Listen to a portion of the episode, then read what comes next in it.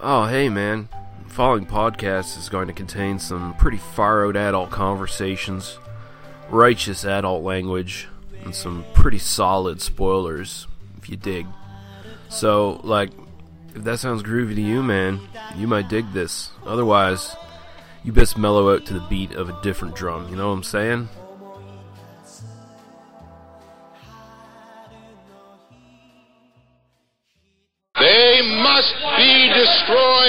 On sight.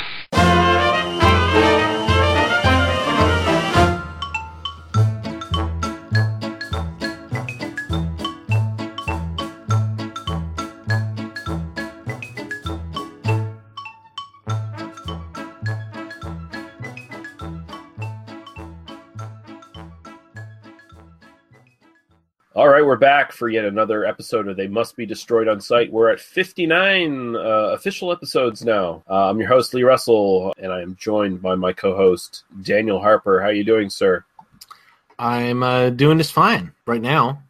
Excellent. Are, are you anticipating it getting worse during the podcast, or is... Uh... Well, um, you know, really, uh, watching this film just kind of reminds me of uh, all the oppressive power structures that are aligned against me.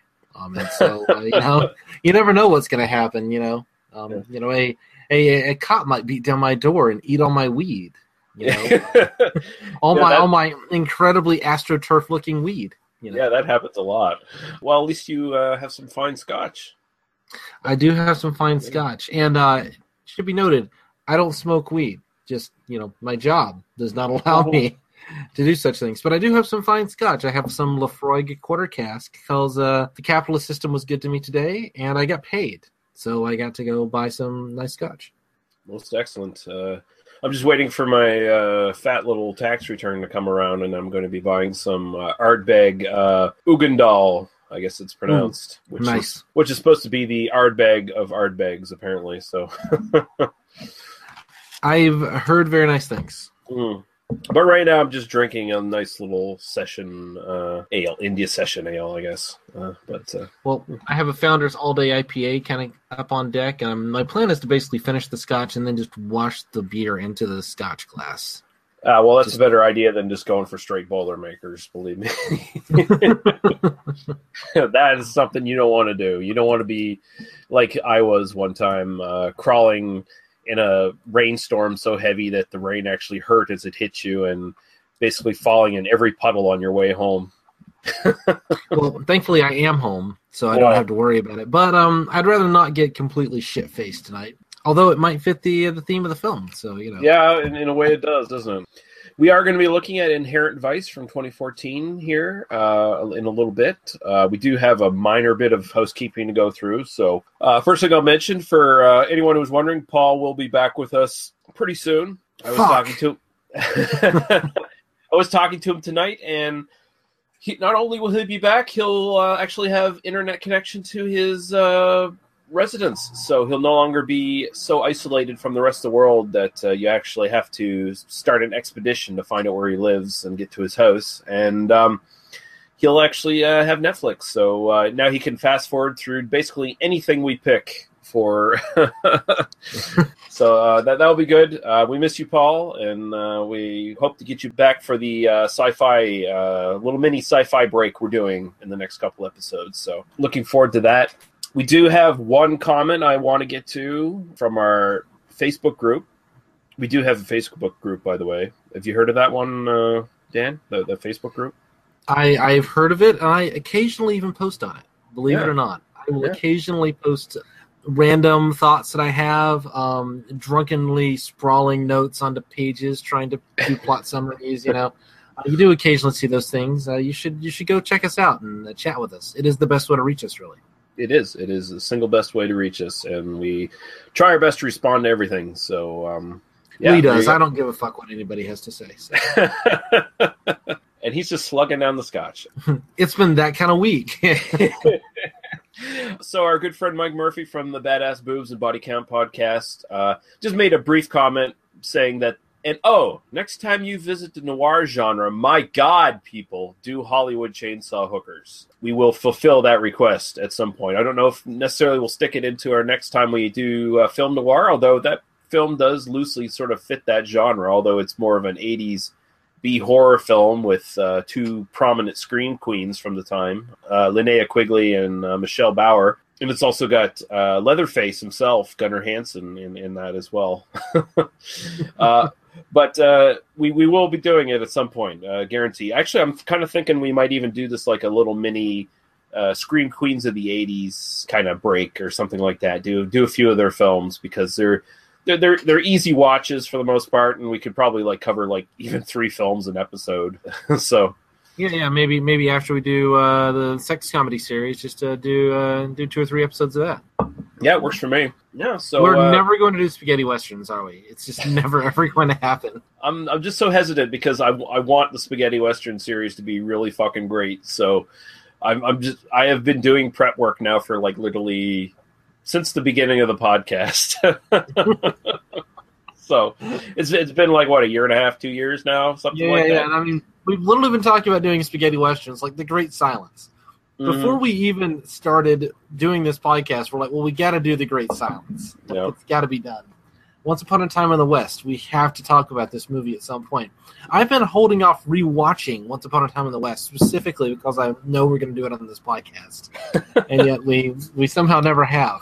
Yeah. We've done Busty Cops, but not Once Upon a Time in the West. So uh, if if if we get to the point where we do Busty Cops two before we do this, then uh, I think this podcast will have taken a, a dire uh, change in direction. But um, Yeah. But yeah, we will eventually get to it. So uh, thanks for the suggestion there, Mike. I know once Paul's back, he'll definitely be up for uh, doing that uh, that movie. So it'll be a lot of fun. I don't have anything that I've watched in the last little while, so I have nothing to mention. I know you have one thing you want to mention there, Daniel. So I'll get let you go right to it. Uh, yeah, I just uh, watched actually this afternoon. I watched a, uh little movie from 1973. I was uh, I had heard of it and I was kind of anticipating maybe kind of watching it, thinking we might do it as a sex comedy, but it's not really a comedy and there's not really a lot of sex in it. Well, there is and there isn't. Um, it's actually a movie called The Harrad Experiment. Um, this is a kind of uh, teenager movie. It's actually got um, none other than James Whitmore as a sort of the dean of a college called Harrad University, uh, H A R R A D, and um, he's uh, basically making a college that is an experience uh, experiment in free love. So he he uh, there's a very limited kind of first class that he's kind of bringing into this uh, school, and uh, they're um, trying to kind of negotiate the boundaries of like societal expectation and that sort of thing. Quite a bit of uh, kind of nudity in the film. Um, the version I watched is the uncut version, which has the all the uh, nudie bits kind of cut back into it very um, haphazardly with uh, kind of film stock. Like you always knew, know there's nudity about to happen when the film stock downgrades several uh, you know several notches. Um, so it hasn't been uh, like recolor corrected or anything, but um, you know, hey, I, I, I pirated a version. Uh, sorry, Harrad Experiment filmmakers, but that movie is 43 years old. So they're probably all Um, dead by now. So it's kind of an interesting cultural artifact more than it is like an interesting film. I think it's uh, probably the most notable thing is it has a young Don Johnson. oh really? and uh, you do get to see Don Johnson's Johnson on on Oh several really? occasions. so if that's something you're interested in doing, I mean, this was one of his very first films. Um, he's a, a charming motherfucker in it. I don't know. It's it's fine. It's not really. Don't don't don't seek it out unless you have some interest in, you know, what you know, kind of late period counterculture um, nudie flicks looked like. Um, it's a very pleasant movie. You know, it's kind of like everyone in the film just kind of acts with compassion towards each other. Um, there's very little like real drama in it until the very end, and it, it's m- much more melodrama. Um, it really drops the ball on really trying to explore some of these issues. Um, so uh, I, I, you know, I'm not sorry I watched it, but I wouldn't recommend it really to people. I mean, un- unless you want to see, you know, there, there's some nudity in it, um, male and female. Tippi Hedren's in it. Um, Hmm.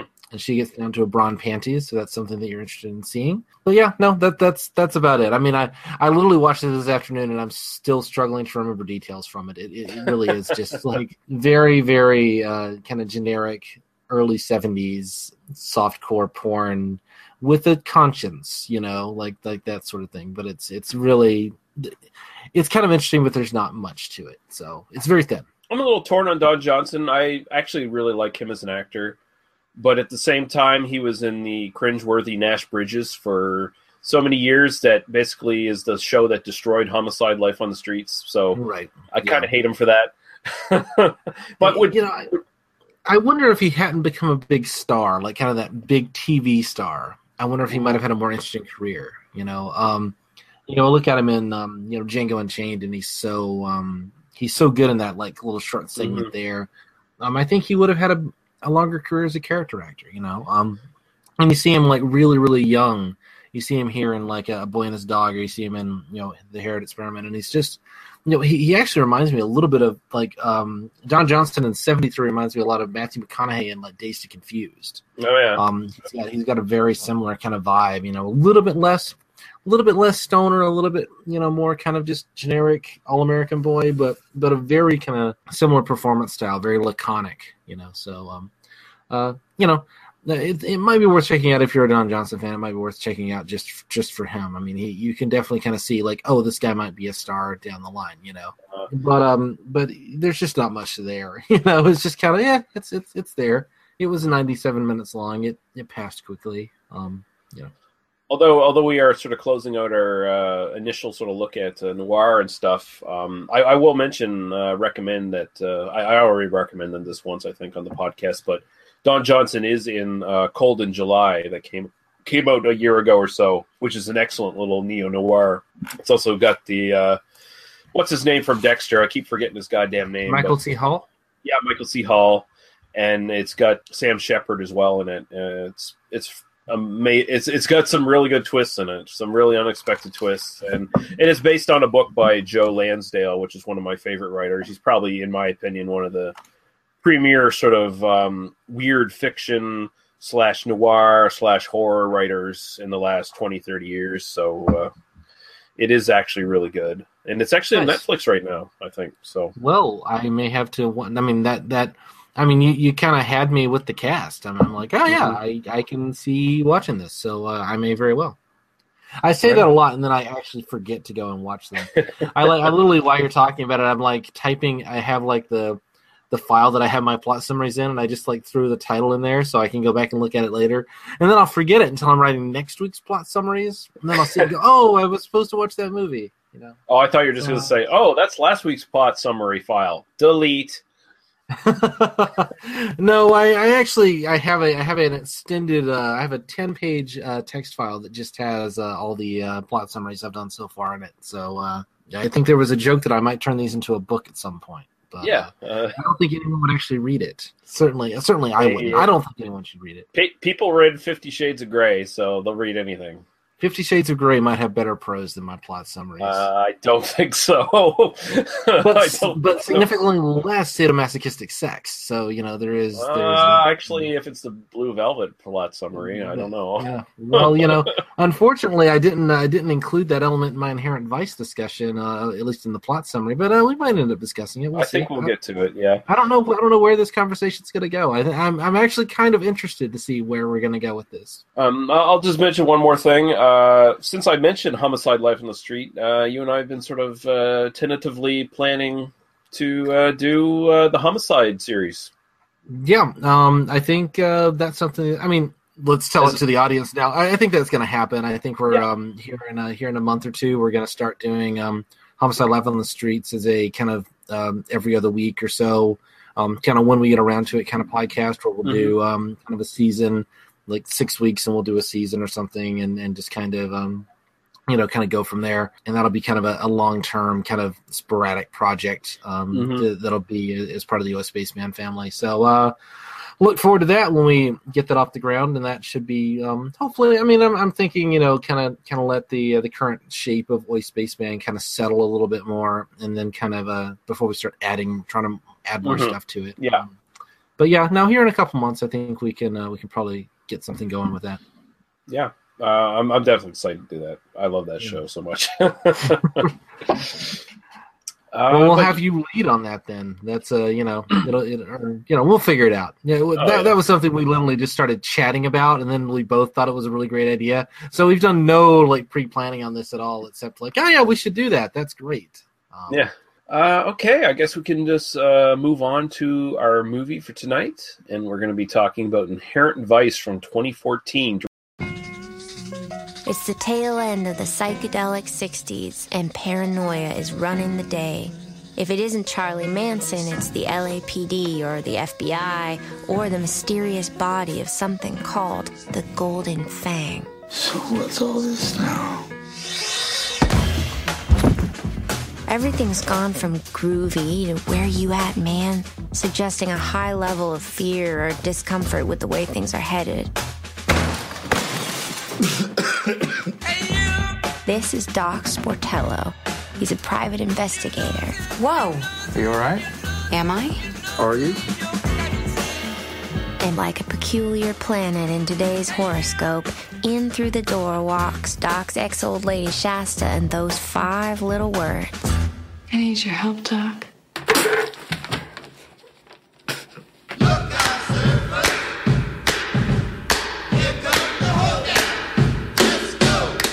It's too bad that fear should be running sunny Southern California as in days of old, like the Watts riots or the Hollywood blacklist.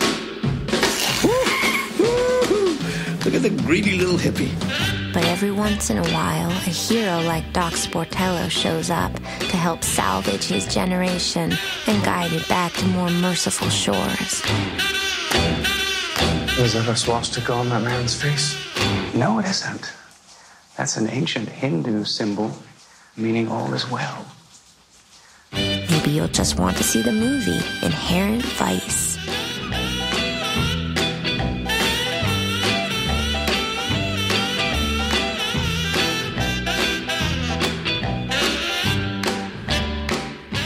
directed by Paul Thomas Anderson, written by Paul Thomas Anderson as far as screenplay goes, and based on the novel by Thomas Pynchon, starring Joaquin Phoenix as Larry Doc Sportello, Josh Brolin as Doctor uh, Doctor Detective Christian F. Bigfoot B- Bjornsson. Owen Wilson as Coy Harlingen, Katherine Waterston as Sh- Shasta Faye Hepworth.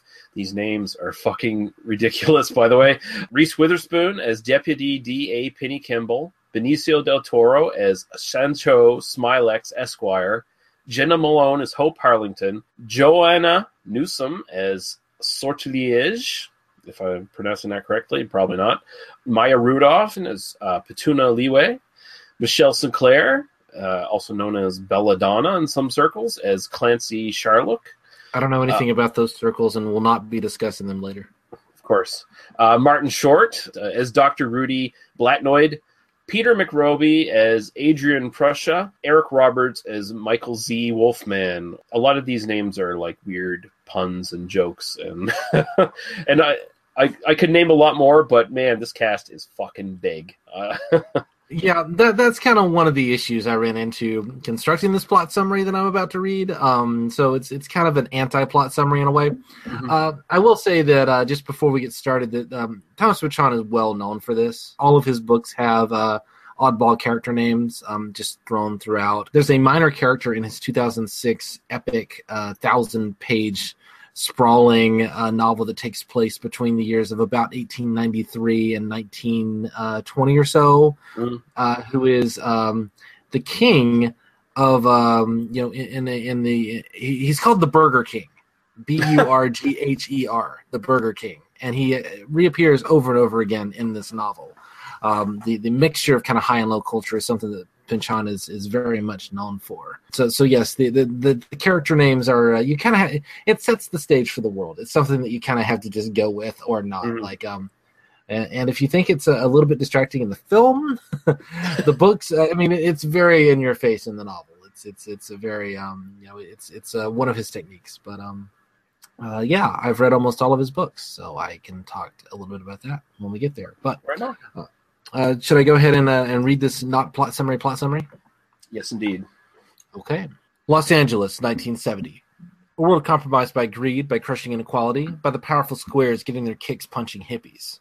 In this setting, Larry Doc Sportello Joaquin Phoenix is our Marlowe figure, a doper with a conscience, struggling for a semblance of authenticity in a world of condominiums and Adam 12 reruns.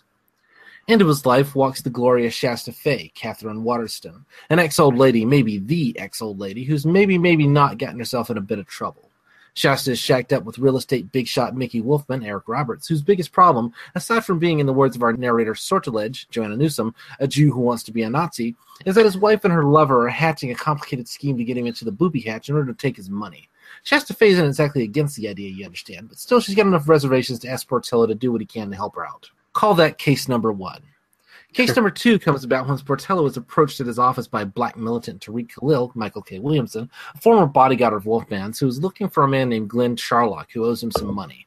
Charlock and Khalil formerly met in prison, and despite Charlock's connection to the Aryan Brotherhood, it turns out that the two men, seemingly on opposite ends of ideological spectrum, had, in Khalil's words, similar views on the U.S. government.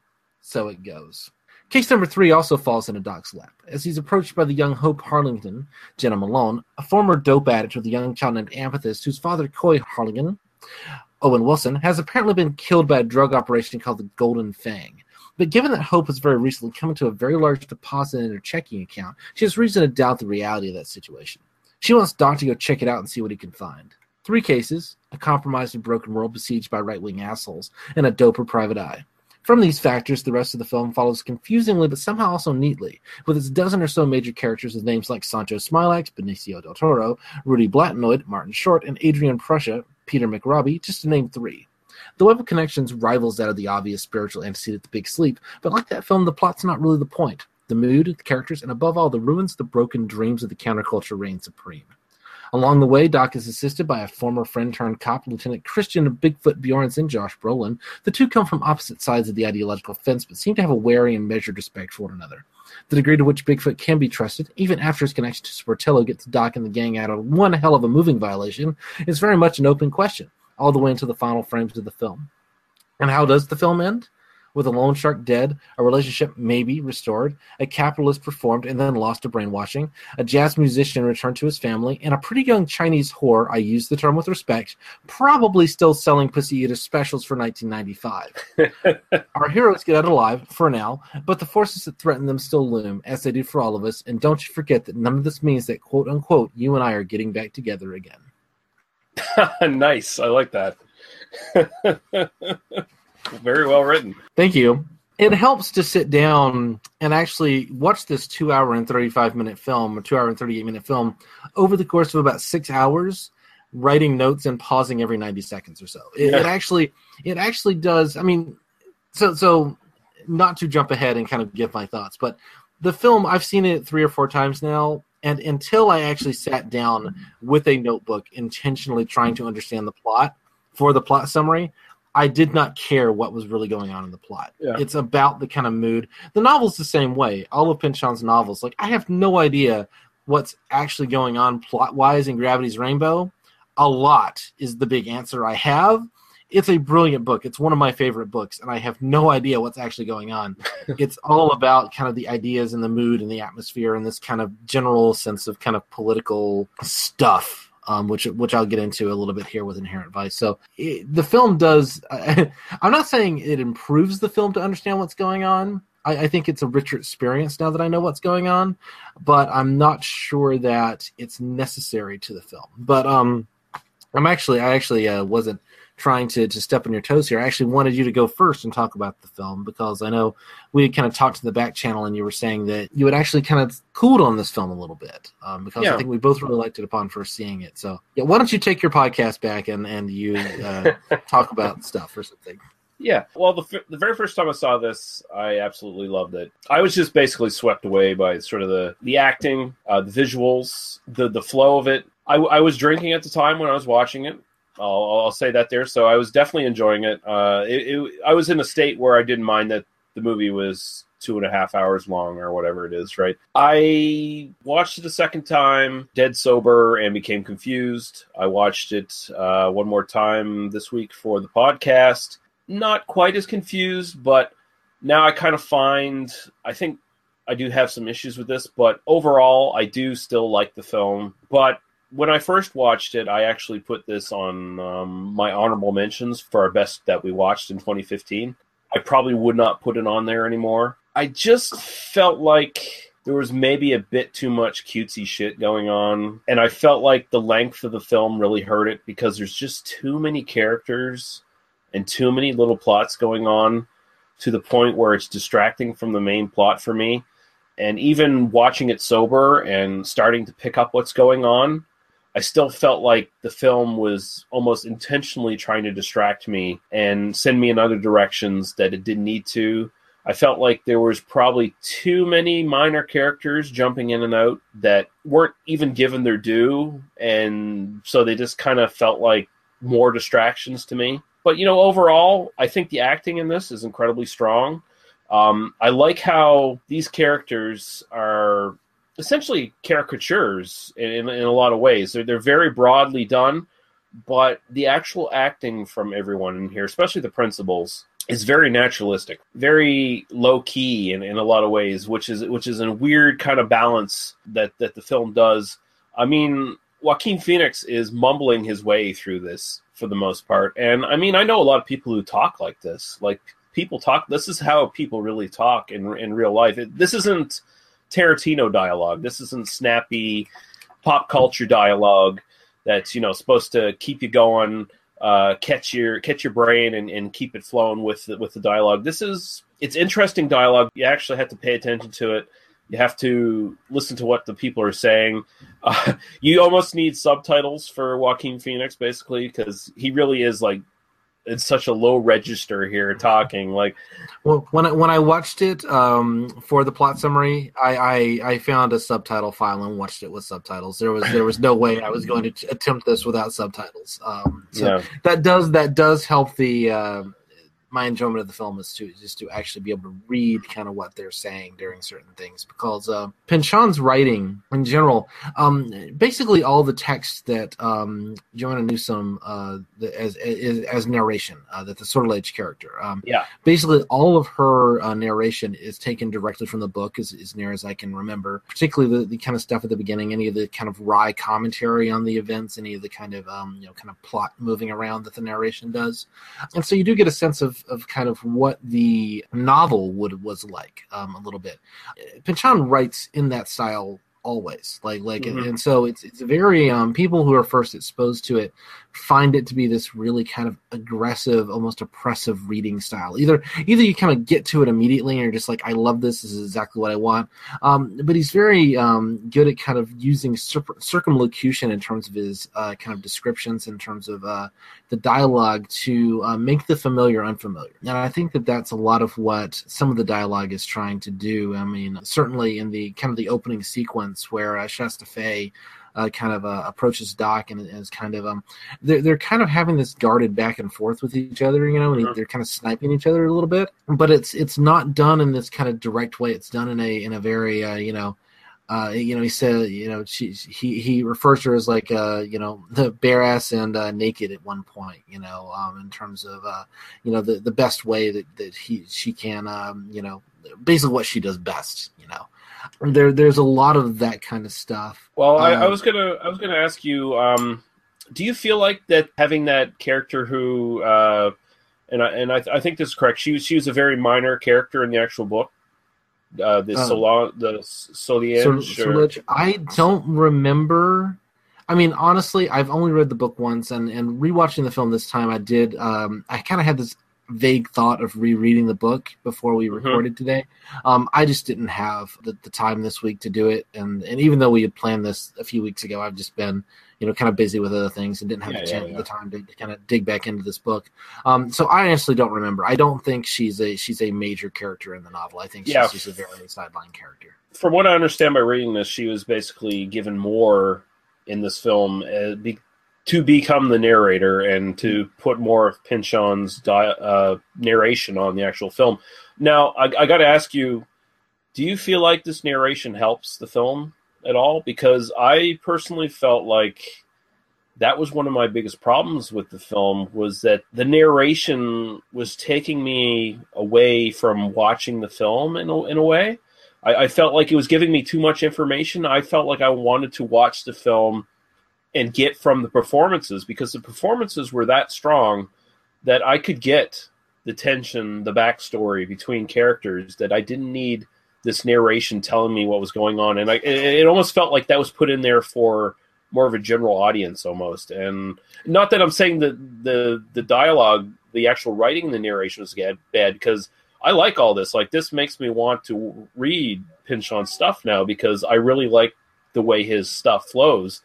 But I felt like with the film, it kind of it was kind of intrusive to me, and uh, I, I don't know. I, I see your point on that. I mean, I'm trying to kind of I'm trying to kind of think through my feelings on it. I I can see where you're coming from in terms of kind of wanting it to stand alone. I mean, the way something like um The Master does. Uh, you know, in, in his previous film, P.T. Anderson kind of uh didn't um, use any kind of narration really of any kind and, and kind of let you just kind of watch the characters kind of interact mm-hmm. and kind of draw your own conclusions about what's going on. A lot of people also found that film to be really um, abstract. And, and uh, that that was one of the worst reviewed films of his career, probably the worst reviewed film of his career. And I and I wonder if there was an impulse to kind of push away from that, um, yeah. um, just a little bit, and to and to try to kind of bring it with a little bit more of uh, you know, to kind of to kind of give some of that uh, context. I, I think that often the narration works in counterpoint to the imagery in the film, as opposed to you know, it's not kind of explaining what's happening as much as it's trying to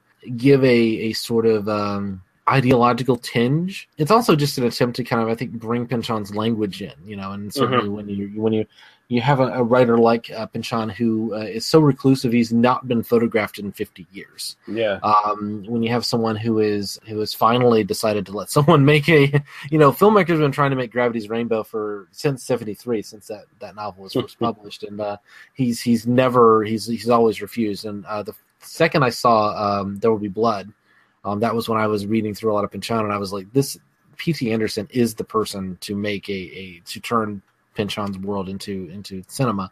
Um, so I think there was just maybe a thought of like let's let's just bring some of that language in and actually let, uh-huh. let people kind of expose people to the language.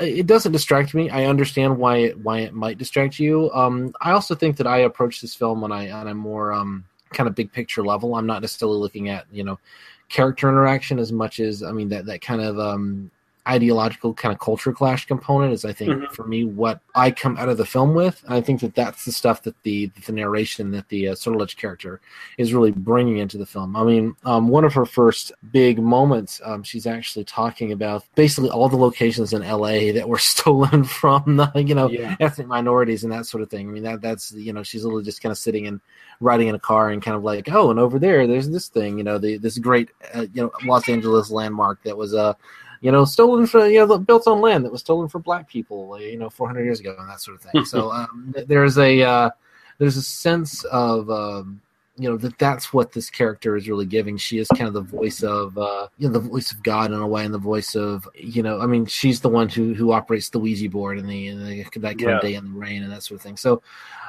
I'm not I'm not disagreeing with you necessarily. I mean, mm-hmm. I, I, I kind of I see where you're coming from. It doesn't bother me, and I and I think the reason it doesn't bother me is because I'm looking for something different from the film than you are.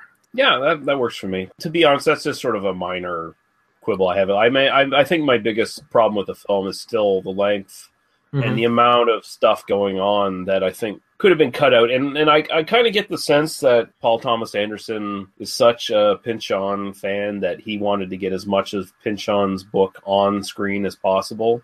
So I think maybe he just went a little crazy and, and dumped a lot of stuff on, on well, the film. Apparently, in the writing process, he literally adapted the whole book line for line mm. and then cut it based on you know kind of what you could realistically do on screen. So so uh, and I can understand that. I mean, reading, I can like the way I constructed my plot summary was like essentially diagramming the whole movie and then like piecing it together piecemeal and kind of cutting stuff out. So I mean, I kind of went through a similar process in terms of, you know, yeah. just talking, just summarizing the, the story of the movie. I mean, you know, self indulgent is the easiest thing to accuse someone of PTSD. Mm-hmm. You know, um, to some degree, I think you're either on board with the film or you're not. Um, I think that um, there is this sort of thing, and I'll and i am not I'm not trying to speak for you here, but one of the things I noticed in the plot on this on this on this uh, kind of watch through is the the overarching plot of the Shasta Fay Sportello relationship kind of ends halfway through. I mean, you kind of get, you know, Shasta Fay comes back, and then they're kind of together but not together, but together but not together. And then essentially Sportello says, "Ah, but I still got to go, you know, do this thing. I really feel bad about this this guy who's uh, you know kind of under the control of these the, this cult essentially, and this this kind of you know uh, right wing paramilitary organization.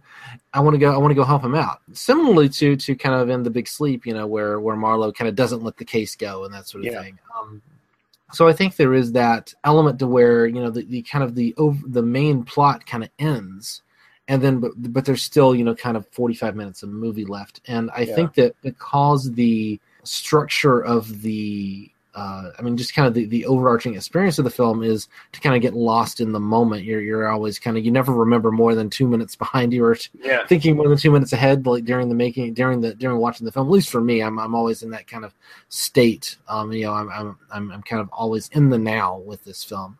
That uh, I, I think that when you kind of get unmoored from that kind of driving plot, uh, it does start to feel like now now where are we going again? Um, what's happening? Why why are we chained to a radiator? Why is this guy giving him um, you know pure grade heroin at this point? You know what you know who who is who the fuck is Adrian Prussia? Uh, I mean there is that kind of uh, element to it where Yeah, there is well- this whole other plot that shows up in the last uh, yeah, third of the that's film. that's one of my biggest problems with it, is that that sort of just jumps out at you. I mean, if they had spent the whole plot like hinting at Adrian Prussia and talking about him, you know, and, and not seeing him, you know, that's fine. You don't have to see him because that just builds up anticipation. But it just comes out of left field to a certain degree. It just feels like it kind of creeps up out of nowhere. So the novel for this was written when seventy. No, no, the novel is actually the novel is 2009.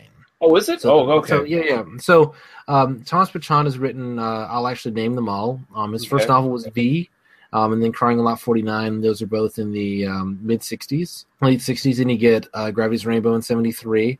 Then you get. Uh, I'm hoping I'm not going to miss one. He did do a Slow Learner, which was a series of short stories in '84, which was kind of a collection. Then Vineland in 1990. Then uh, Mason and Dixon, which is actually set with the people writing, drawing the Mason Dixon line in the 18th century, and is written Huh. in a parody of 18th century prose, which tells you a lot about uh, Thomas a writer. in '97, then you get um, Against the Day in 06, and then Inherent Vice in 09. So, uh, and then his most recent novel, which I haven't read, is just a couple of years ago, I think 2012 or something like that. So, and the reason I say that is that he had a long career with kind of lots of breaks, and he hasn't written that many novels. Inherent Vice reminds me a lot of his very first kind of novella, The Crying of Lot 49. Uh, probably where I would recommend people start with Pynchon because it's Mhm. it's obviously the shortest, and it, and it's kind of contemporaneous with these sorts of ideas just because I was kind of a Pynchon super fan, you know, around around 2007, 2008, I can uh, I can tell you there was a um, terrible documentary, a terrible, terrible documentary called uh, Thomas Pynchon: A Journey into the Mind of P. And I, uh, in doing research for this, I found out it is on it is on YouTube. You can watch it. Um, it is incredibly pretentious. You think I'm pretentious? This thing is like the most pretentious fucking thing I've ever seen in my life.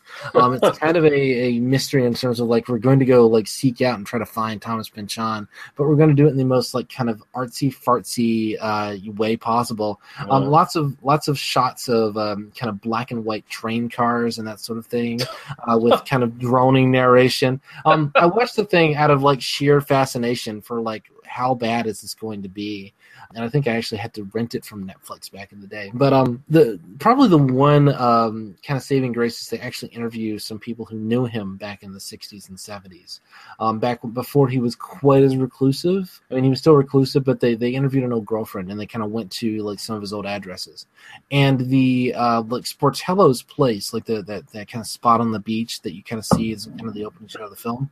yeah. That is, if not the location, that's that's very similar to the space where uh, Pynchon lived back in the '60s and right. back during this time. Um, I think Inherent Vice is probably um, uh, the noir kind of private eye stuff is kind of welded on top of something that is, I think, really autobiographical in terms of Hmm. uh, you know the, the world that Pynchon lived in at this time, and so I think that's why it kind of feels contemporaneous, as it is kind of his memories now from you know that that era and then kind of reinterpreted through another filmmaker but it feels very authentic to me in terms of in terms of you know this kind of like comic distillation of this world that he actually lived in at the time sorry I, that that's kind of giving a lot of detail you didn't necessarily ask for No, but, but i think that that's yeah. that's important to to kind of understanding that this film is it is someone i mean even in even in crying of lot 49 he's kind of decrying this uh, so again, you think I'm pretentious.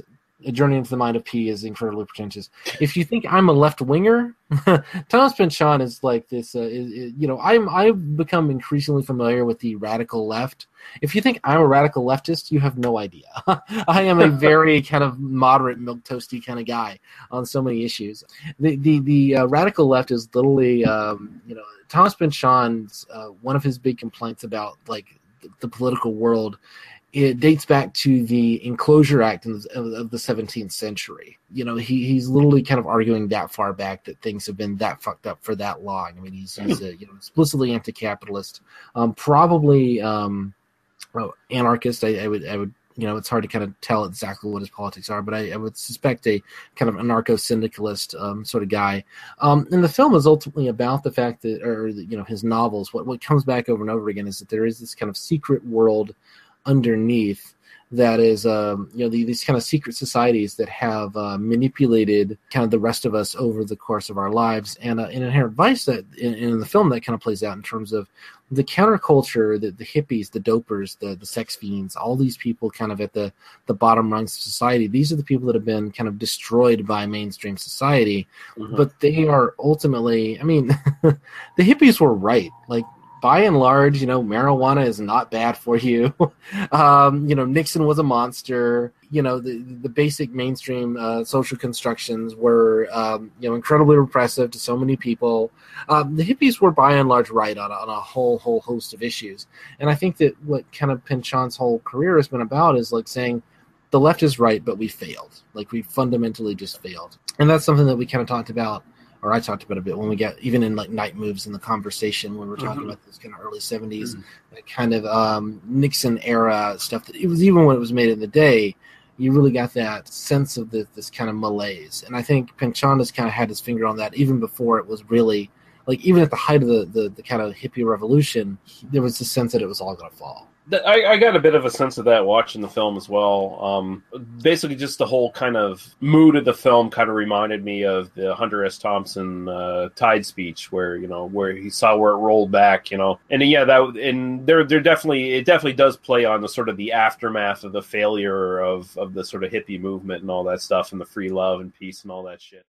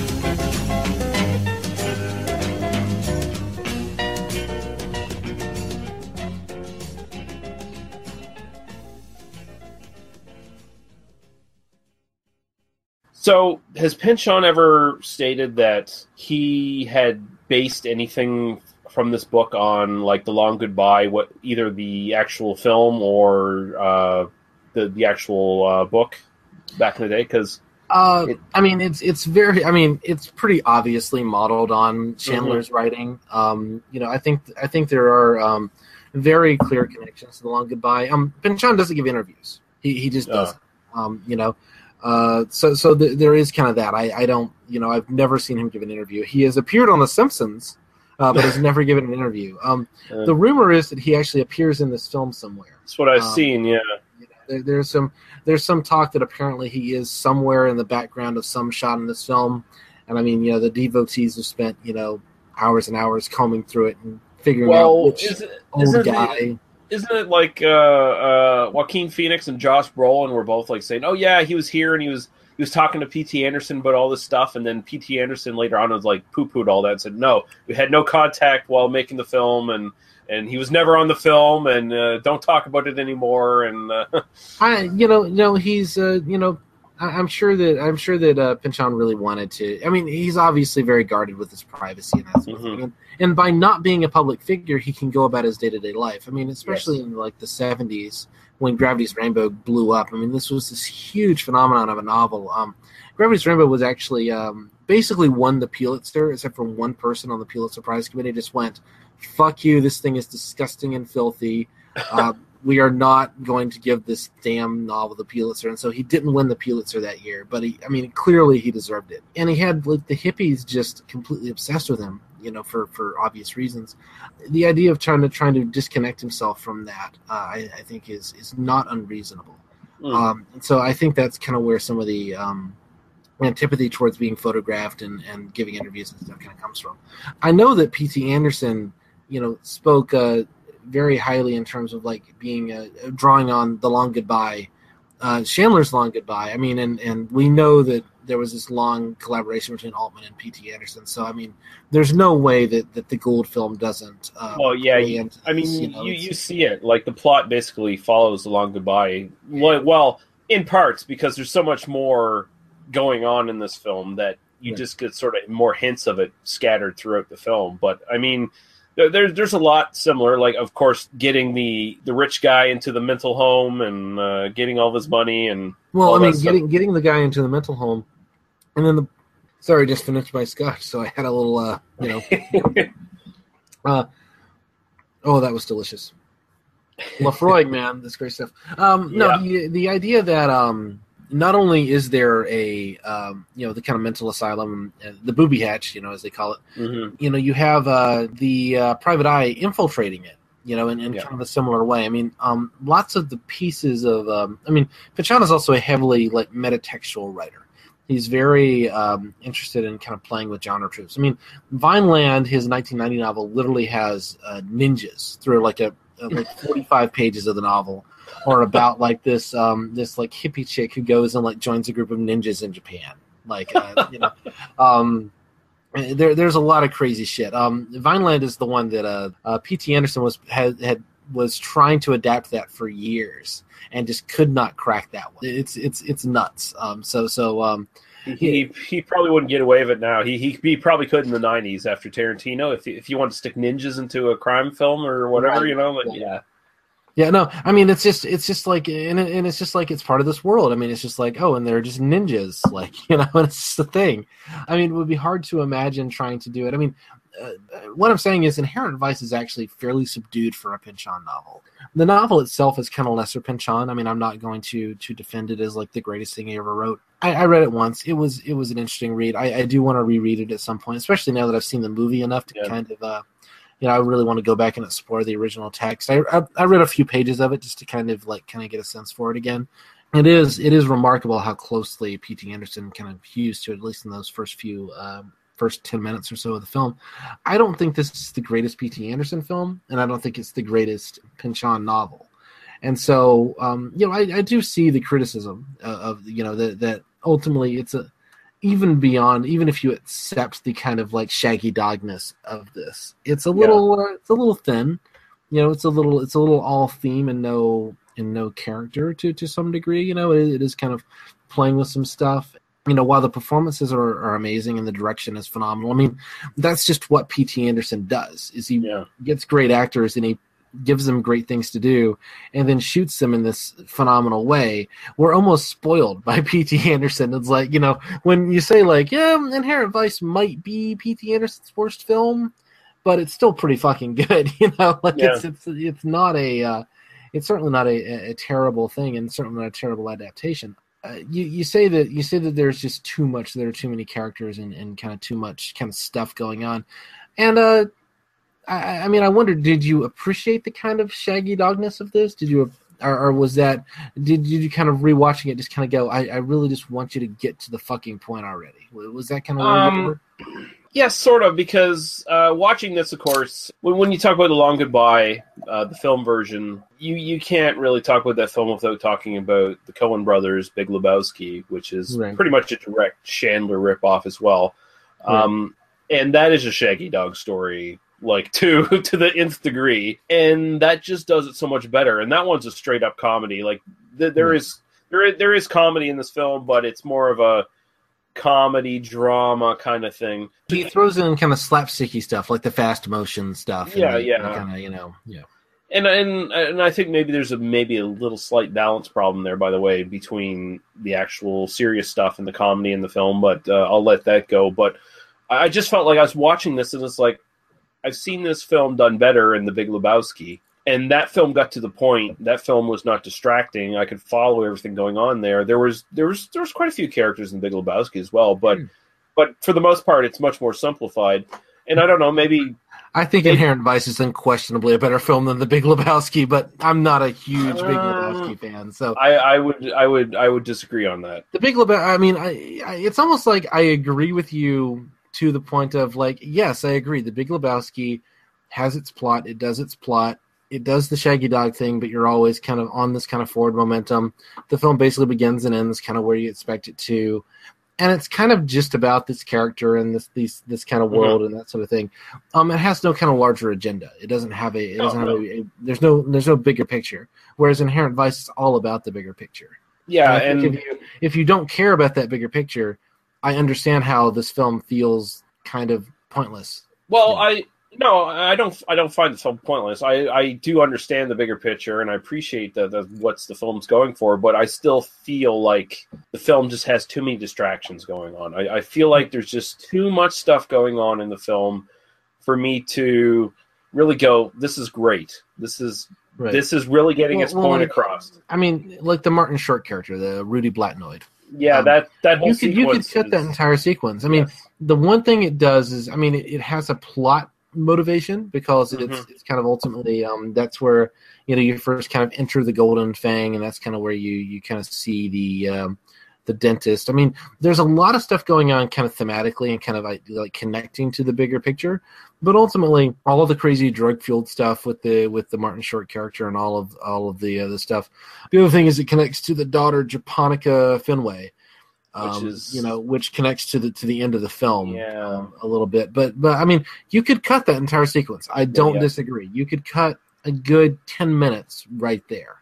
Um, I, I, I will say this: I like that uh, the two uh, female Asian characters in this film are both super kinky uh, and hot.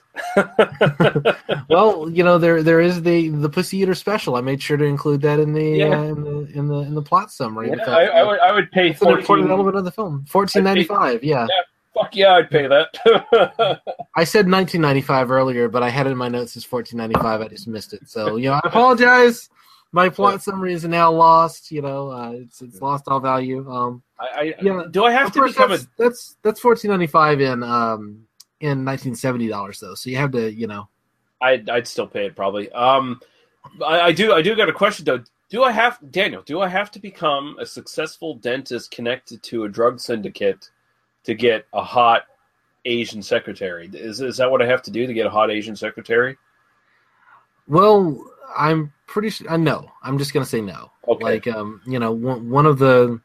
In fact, I, I would think that's almost orthogonal to the idea of like how to get, you know, how how to employ an attractive Asian secretary. If that's So something- so if if, if I was a successful stoned private eye, could I get a hot Asian secretary? That that might be a possibility. it, it is a possibility. In fact, Okay. really, if you all you all you really need is like the ability to employ people, like uh, with, with a. Uh, you just have to amass capital around yourself enough to uh, pay someone uh, who you can hire for your choice to uh, sit at a desk and answer your phones for you. All you need is more money, and the way you choose to um, capture that money, you know, is ultimately is up to you.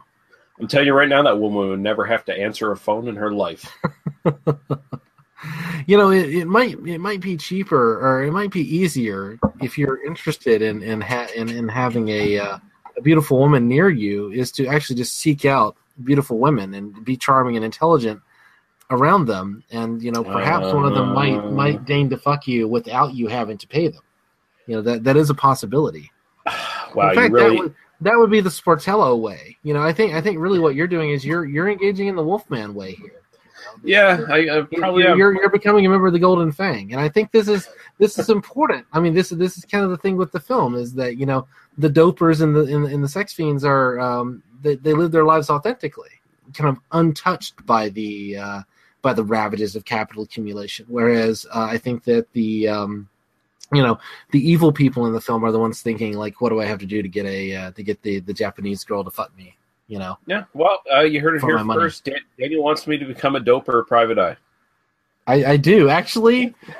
that sounds great. As long as I don't get beat up by fucking Josh Brolin, because goddamn, that guy could probably kick the fuck out of me. I don't, I don't or, want that. Or, uh, you know, or Puck Beaverton there, you know, the guy with the swastika tattoo. You know. You, Oh you- yeah, that know. and that guy's an actual UFC fighter. That's Keith Jardine. He's a, he's an Oh, actual is he mixed, really? Okay. Yeah, I, I mixed did not know martial that, artist. so. Yeah, He's good in the film. I, I, I, I was, I was kind of, you know, especially the, uh, you know, when he has that that bit from um, the the Leary novel or the Leary book, you know, where the, with the, uh, you know, PCP slams the door behind you, you know, sort of thing. Um, he's I- I very was- he's very fucking effective. Like very menacing in that because that's that's the like basically the one scene where the film really gets fucking serious. Man, he he is menacing in that in that part. Like just how calm he is. Like he's he's he's this Aryan nation guy with a fucking swastika right on his fucking face, tattooed on. You expect him to be wild and crazy, and this guy is just like calm as fuck. And he's like, "Yeah, I just gave you pure heroin. You're fucked. Yeah. I'm gonna, I'm gonna, I'm eventually gonna kill you. I'll be right back." unstepped on by the white man, you know, like Yeah. that. I mean, he literally kind of gives that line, and it's it's such a it's such a like uh, it's a it's a great little moment. I mean, it is this moment of genuine menace right towards the end of the film. In, in a film that, that's lacked a lot of that. I mean, it, it kind of has this kind of sense of general foreboding. I mean, again, I think it's intentional, but I, I mean, I think it's a criticism of the film is that you know this is kind of a private eye film that doesn't really have any of the traditional thrills that you would expect a private eye film to have. No, I, I uh, what do you think of the Adrian Prussia? What do you think of? Uh, I mean, I think it's a, it's kind of a one-two punch where where Beaverton and Prussia are kind of you know the Yeah. you get in that very brief scene exactly how menacing they are. You know, I, I wanted I wanted more from him, uh, especially from Prussia. I, I just wanted him to be a presence, at the very least, in the background and the characters talking about Mhm. it. I, I wanted him to be because it ends up, in minor spoilers, he ends up being. We find out he's the guy who killed uh, Josh Brolin's partner, and that explains a lot about his his character as well, his motivations in the film. I wanted a little bit more of that in the background. I wanted to know a little bit more of that, even if even if you don't give away the fact that he he, he eventually was found out to be the guy who killed his partner. I just I wanted some sort of menace from him in the background throughout the entire film. I would have liked that a lot more. Yeah. Um, just just something a little bit to focus on to, to keep the plot going. The the few moments that those two characters actually have on screen at near the end of the film, incredibly effective. Like actually, that's probably for the most part, as far as the narrative goes, probably my favorite section of the film is just that that bit and. I Um, mean, that, that's definitely when the film. I mean, we, we kind of are discussing this film as a crime film. You know, we kind Mhm. of put it in a kind of noir thing, and I mean, you know, I, I do. I, it is kind of funny because we kind of ended up starting with M, which Yeah. wasn't really kind of part of the series, but we kind of have included it. And now I'm almost like I almost kind of want to call Inherent Vice just something else, even though I kind of I kind of said we're going to end with this, and this will be kind of a, a nice thing to kind of end with because it is kind of drawing from some of these same threads but I think it's the pleasures of this film are so different from a, from the from the noir films we've been looking at. Actually, remind me, I want to come back to Bogart here in a second, but um, I think that I, I think that you're right in terms of it would be more um, kind of compelling if we got a better sense of who the Prussia character was and kind of kind of a more of the menace earlier in the film. I think part of the point though is that he's completely under the radar, you know, Yeah. for, for Sportello. I also think that part of the point is that you kind of run into him and he's the the biggest kind of physical threat we we meet in the film. He and he and Beaverton obviously. Yeah. Um, you know, they are um they're Puck Beaverton is a great name. I just want to say Puck Yeah. Beaverton like, you know, obviously that's kind of the big kind of scary threatening scene but ultimately this guy's a loan shark this guy Yeah. i mean he's a hired killer but he's not like i mean he's just he's he, he's Well, scum well, he's a lowlife the yeah, real threat in the film is the the big rich asshole Fenway guy um, who has the who has the meeting where they're where he's uh, kind of negotiating for uh, Coy Harlingen's life and uh, for, Well, for the yeah, I- twenty kilos of heroin. Yeah, you know, well, I got the that's well, the real threat. Yeah, and I and I got the sense that that guy is like a super connected crime boss, and he's one of the smartest crime bosses because he's a legit bit- businessman who has kept his name out of the fucking circles as far as crime goes. Like he he is like a he's essentially like the spider at the center of the web.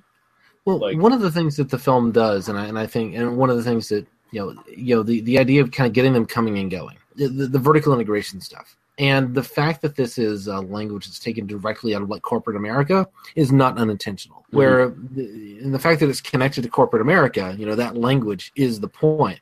The point isn't like this guy's a crime boss and he's like kind of a, a legitimate businessman on the side, or he's faking being a legitimate businessman. The point is, at least for kind of the Pynchon, is it's all the same fucking thing. Yeah, You know, yeah, The point is, it doesn't matter if this guy's a quote unquote legitimate businessman or not, or whether he's selling heroin. This guy is a fucking douchebag asshole who's, you know, oppressing the larger population. And if you agree or disagree with that political stance, that's fine. But I mean, I, I think that that's kind of the point that ultimately is trying to be made is that Yeah. this guy in a suit is the threat by definition because Mhm. it's this wealthy guy in a suit. Um, he even has the line, you know, um, you lost, you know, you lost any sense of me respecting you the second you paid rent. yeah. Um, which is, I mean, which is absolute, which is you know, devastating. It's basically like you're part of this system whether you want to be or not. Yeah. And the second that you came up became a part of the system, you're compromised, and your ideology is worthless, and your life is worthless, and that's what you are to me. Um, I mean, he crushed Sportello like a bug in that scene. Like, like I Mhm. mean, he doesn't have to be like a threatening guy with a baseball bat. And the fact that like this kind of thing has been kind of hidden from us through the film, that we don't get that, that it's sort of a kind of bumbling detective story through through a lot of it. Um, I think is the kind of you know is the kind of message of the film. You know, um, Yeah. and whether you like that or not, narratively, I think dramatically. I mean, I, I agree. Dramatically, it, it loses a bit. You know, it could be it could be better better handled. Uh, but I think thematically, I think it really really works. I will say I like the reveal of him better than I do like the the sort of you know last act reveal of um, of the, of the two heavies. I think his the, the sort of surprise reveal of him works a little bit better for some Right. reason. I don't know why, but it does. I, was- I was gonna I was gonna ask you um, maybe unless you had something else to add to that, uh, we could move on to sort of to to the characters for for a few moments and Yeah, no, I'm. Uh, there are a lot of characters. I'm totally down with chatting about um, all of them. Really, Yeah. can We're- go as not- long as you want to go. we're not going to talk all of them, but uh, g- generally, what do you, what do you think is sort of the principal performances in this? Because I, I think they're all incredibly strong. Even even though you know Joaquin Phoenix is mumbling through the entire thing, his character feels very authentic, and it feels like that's how he would talk in real life, and that's what he would do.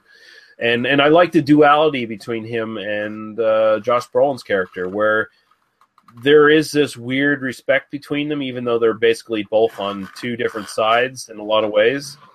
At the same time, there's just you, you see like in and I picked this up in in different sequences when they're talking on the phone. By the way, they have the same fucking phone.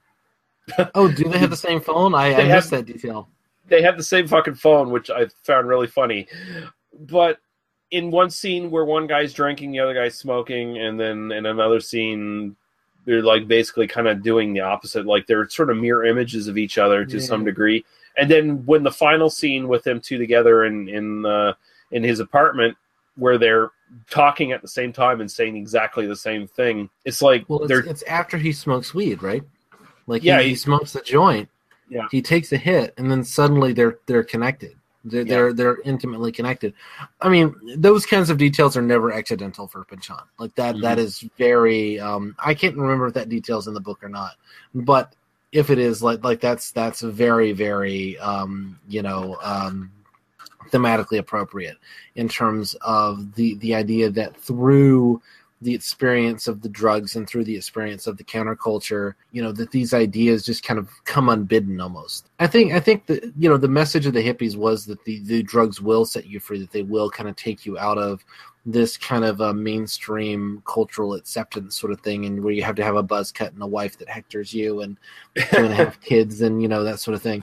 I think that uh, that was kind of the point of the hippies, and I and I, I mean I am not a uh, you know I, I enjoy my alcohol. It does it does a great job for me. I don't hold anyone's uh, choice of vice against them. I'm not a drug user, so you know I, I can't I can't speak to that personally.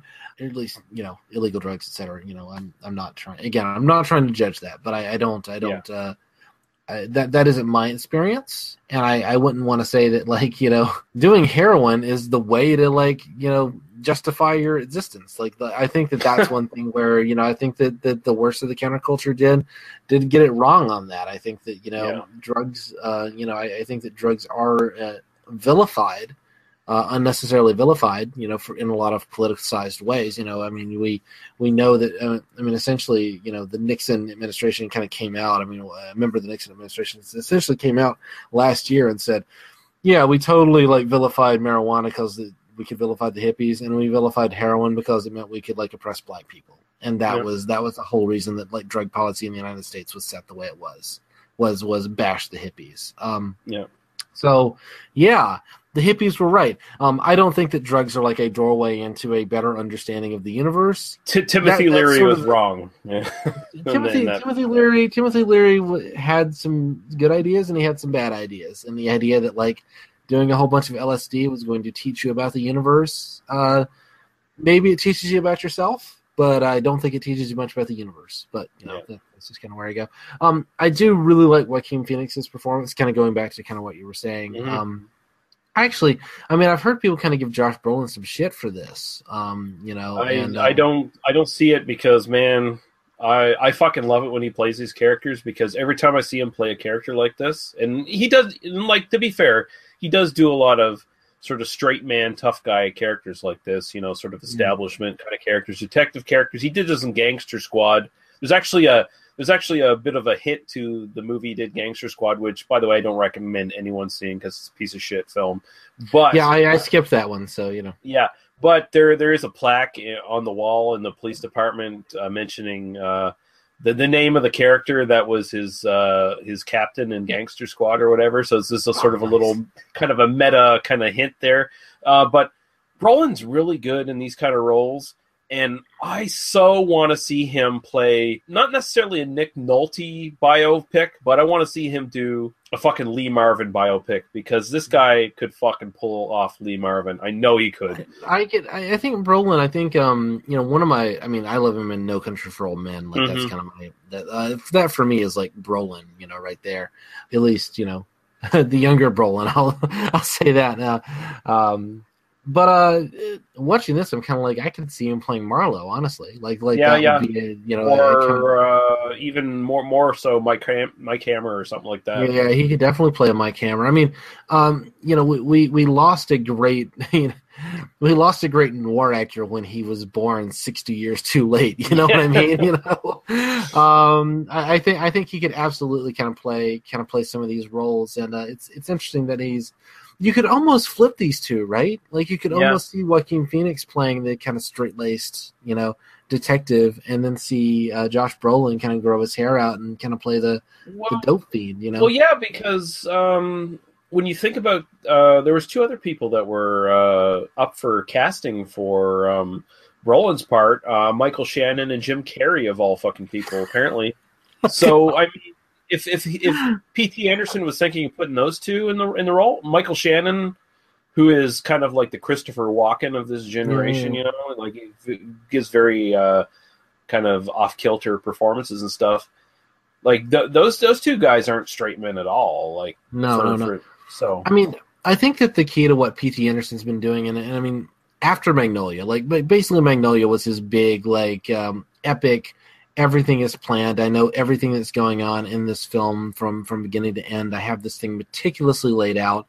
I think it's brilliant for what it does. I probably don't like it as much now at 36 than I did when I saw it when I was, you know, 19 for for a variety of reasons. I I would discuss that film with you at some point. Uh, you know, kind of down the line. I would I would definitely do that. Um, really, we could do any P.T. Anderson film. I and it could fill three hours. It's fine. um, but I, I I think that uh, after that, I mean, he basically had to shut down that whole like side of his brain. Like uh, Punch Drunk Love, he he actually shot um whole sequences like multiple times in terms of like trying to find like the great the best setting and like really kind of not improv like that, but but the idea of kind of like trying different settings and actually like shooting in different locations, shooting in different angles and different, and then kind of piecing it together afterwards in post and kind of finding it in the process. Um, he did the same thing in There Will Be Blood, which I still might argue is his best film. I still think There Will Be Blood is is, um, and people focus on um on uh, Daniel Day Lewis in that, and Daniel Day Lewis is brilliant in that. But for me, it's all about the writing and the direction. You know, th- Mhm. that's the key to There Will Be Blood. And um, that was another one where there are a whole like there are sequences in the trailer that aren't in the film, or that, has, that are in the uh, film but have a habit of doing been shot in completely different places and completely different you know like tones. Yeah, and that sort of thing. the, the whole narration of the trailer is not found in the film at all. Right, exactly. Um, which I guess I guess what I was getting at is, I can definitely understand that. Like even after writing this incredibly intricate script, and even after writing this thing that was, uh, I mean, just on a just on a structural level. I mean, as much as you we might have issues with some of the, the kind of shaggy dog flat, uh, flabby pacing of it, it is doing what it's trying to do. I, I think that like what you're finding as faults are. I think to some degree intentional. Like I, I don't, I don't think that P.T. Anderson didn't know what he was doing. Um, I think that ultimately it's it's just sort of like he made that decision, and and we can criticize it or not.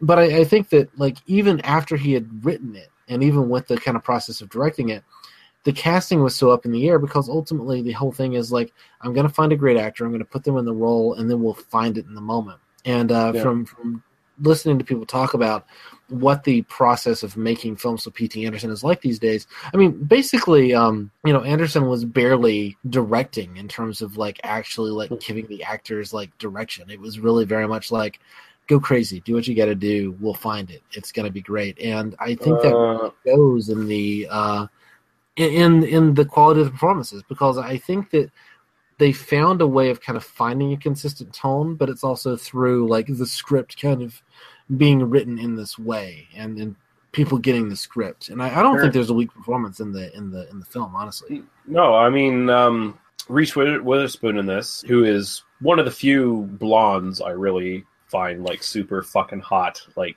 incredibly fucking hot, and she's really great in this. And and I and I like her character too because she's sort of that straight laced uh, uh, lawyer or whatever or whatever she is who gets off on being with the dirty hippie who doesn't wash his feet. Are you willing to be deponed? Yeah, I'm, yeah. You do anything you want to be. Wait, what does that mean?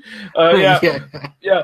And but I, I like the fact. Like I, I read that uh, apparently P.T. Anderson had to basically edit these two. Like apparently only had uh, Reese Witherspoon for a brief little sh- period of time for shooting anyway. But apparently he had to edit these two because they have such a good apparent um, communication between each other from uh, their time on Walk the Line. Apparently that Oh, yeah? he he, he apparently had to cut these two off from just acting and doing and saying shit and and, and going outside of their lines and script and everything. So uh, uh, I find that kind of interesting. Uh, and I, I like the other sort of female leads in this. Um, Katherine Waters Waterston is fucking beautiful, and my my god, that scene where she just gets totally naked and just Well, starts should- should we fondling talk him. about that scene? Like, um, why don't why don't you tell me what you think of that scene first, before before I bring my my my perspective, which I have very particular perspective on that scene. Yeah. Well, I, I really liked it because it, it felt like you know again you've got that guarded dialogue between the two where they're mm-hmm. going back and forth and they're they're working through their issues in the past without directly necessarily confronting them for the most part.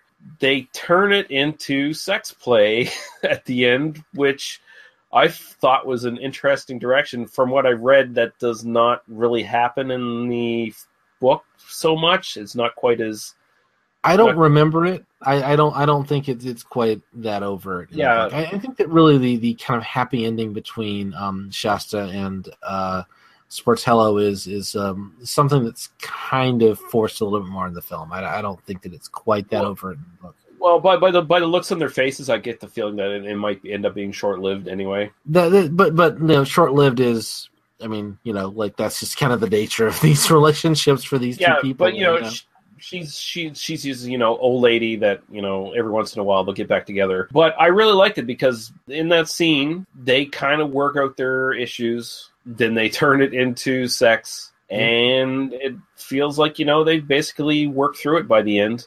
And I just like looking at her a lot as well because she's fucking astonishingly beautiful. right.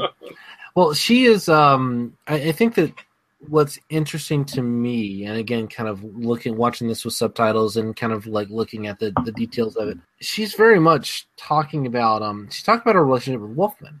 You know, Mhm. as, as she's as she's kind of approaching and as she's kind of seducing Sportello.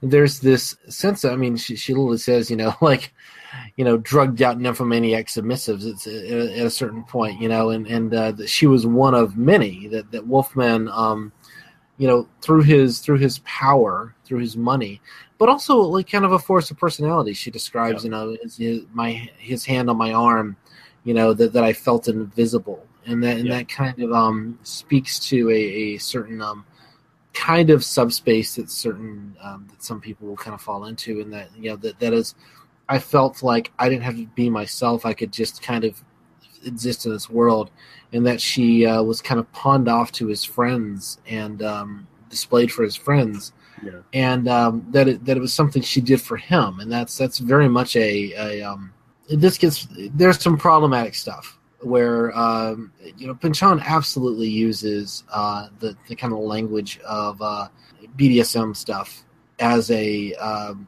you know kind of metaphor for uh, dominance and submission within a, uh kind of hierarchical um, kind of capitalist or state superstructure.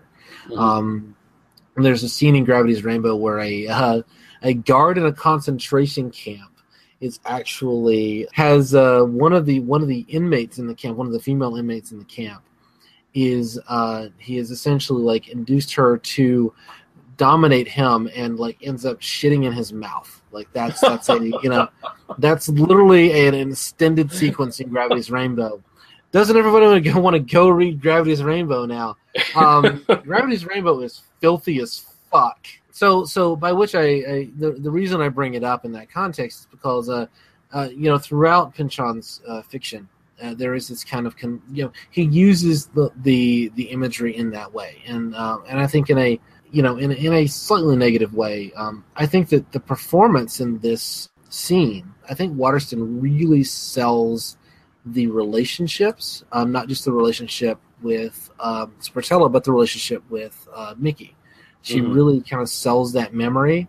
And then when she's leaning over Sportello, I don't think Sportello's really into this stuff. I think that, that, that he is kind of like like she provokes him to get Yeah. kind of her fix a little bit, Yeah. but he is not. You know, he is not kind of reacting in a way that um, I think is healthy. I think that the uh, the the the way that he he he hits, the way that he spanks is is um, you know it, is an it is as, as a violent thing, but she provokes him. She provokes him Yeah. intentionally because she she needs some of that you know in her life, and uh, I think that's kind of one of those like maybe this relationship isn't going to last that long. That's the thing. You know, like, um, yeah, they're, they're probably not going to discuss it in any great detail afterwards. Right. So it, they'll probably separate apart after a while. Yeah. but uh, but she definitely kind of gets what she was looking for in that moment. She definitely kind of wants that, and and I think that you know it is. Uh, you know, I, I love her in that moment. I mean, she absolutely takes agency in that moment, and I think that is important. I, I think particularly for, you know, whenever you you have a film where an actress gets completely nude, you know, is expected to kind of do a scene and expected to kind of be that vulnerable and that intimate, and where you know we're literally kind of looking at her, you know, kind of sumptuous face and and her ass, you know, in that Mm-hmm. sequence you know there there has to be a respect in the writing and there has to be a respect in the moment for for her to kind of get that raw and i and i think it is one of the best scenes in the film even without the kind of like this is just really hot element Yeah. to it you know Yeah. um I think it's absolutely one of the best character moments in the film, and uh, and I think something that, that people haven't. Uh, I haven't seen a lot of people really talking about that scene in, in so much detail. So, um, so I'm, I'm glad we, we chatted about it. Um, all right, so uh, I think we'll uh, sort of wrap up on talking about characters because there's just way too many characters. But um, there, there, there is some uh, interest in uh, Michelle Sinclair, better known as Belladonna in the porn world, and I know you have some things you want to say about that. So uh, I'll just turn it over to you. Absolutely. Um, so I was intended to write a uh, kind of plot summary style uh, summary of this uh, this young woman's career, um, and then just kind of didn't get the time to to uh, kind of detail that. So I apologize if my uh, my notes are, are not quite as uh, complete here. So there's a, uh character in the film. Clancy Charlotte. Clancy Charlock. She is Glenn Charlock's the uh, the, the deceased Glenn Charlock's uh, wife. Mhm. Uh, she is uh, the character who is uh, kind of uh, doing the laughing gas towards the, uh, the middle of the film.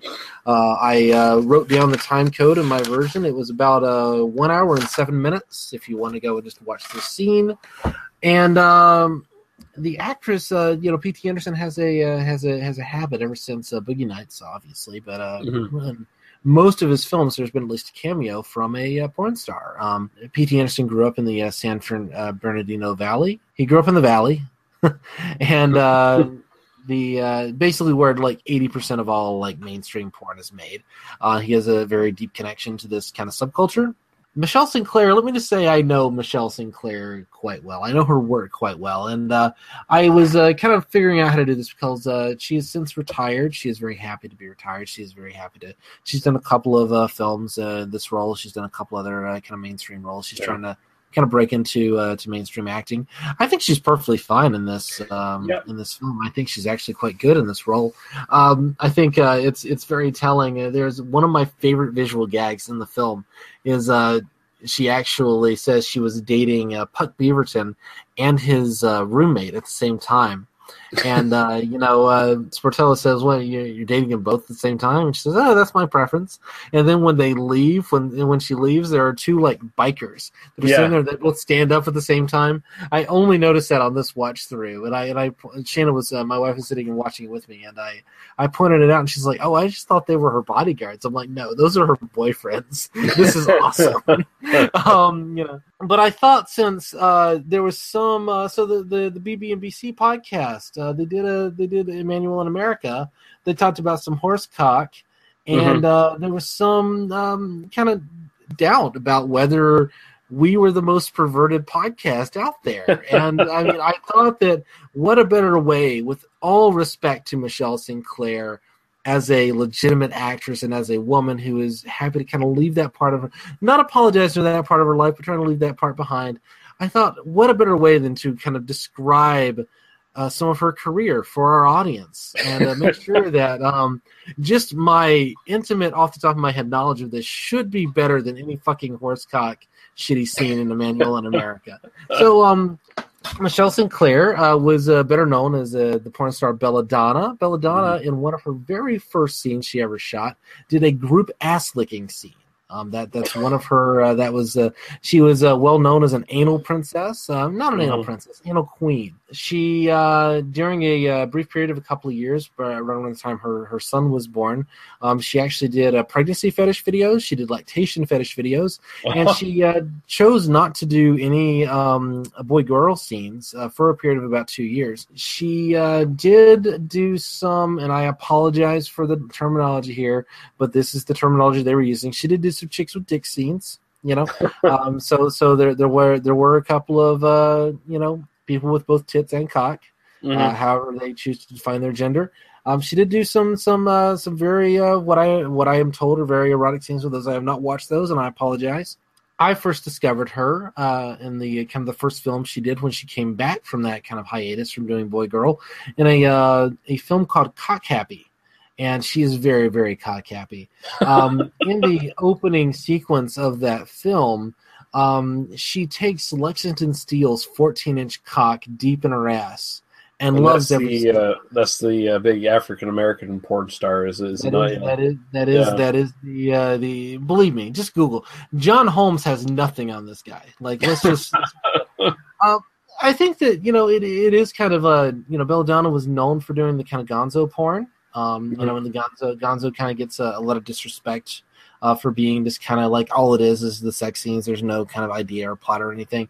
I, I think that's a little bit unfair because it, it really is at that point. It is about the performances, and I think that what's key about uh, Belladonna's career um, as a porn actress is not that like she did all these kind of uh, crazy kinky things, and uh, she was one of the people who was uh, bringing um, some some uh, a certain amount of kink content to the uh, to the mainstream world. You know, doing like really rough sex. Um, in terms of like uh, choking scenes, in terms of like uh, forced ass licking, in terms of uh, you know kind of forced pussy licking, that sort of thing, in mainstream porn uh, at a time when that was just unheard of. Um, doing doing really really aggressive stuff, but also doing it with a with a sense that she really fucking enjoyed it. Like I mean, this this wasn't this wasn't a sense of like look at all this crazy shit I'm doing and like it's it's fun because it's crazy. This was a sense of like she genuinely kind of gave a sense that this was like genuinely pleasurable. You know, it has has such a huge personality in terms of the way that she does these things. I I like to say you know she she makes Sasha Grey look like a shrinking violet. Um, you know, uh, I have I have again enormous respect for Belladonna's career. Um, she also uh, had her own like line of DVDs and her own kind of production company within um, Evil Angel, the uh, company she worked for for many years. Mm-hmm. And uh, then, kind of after she left that company, she started her own website, enterbelladonna.com.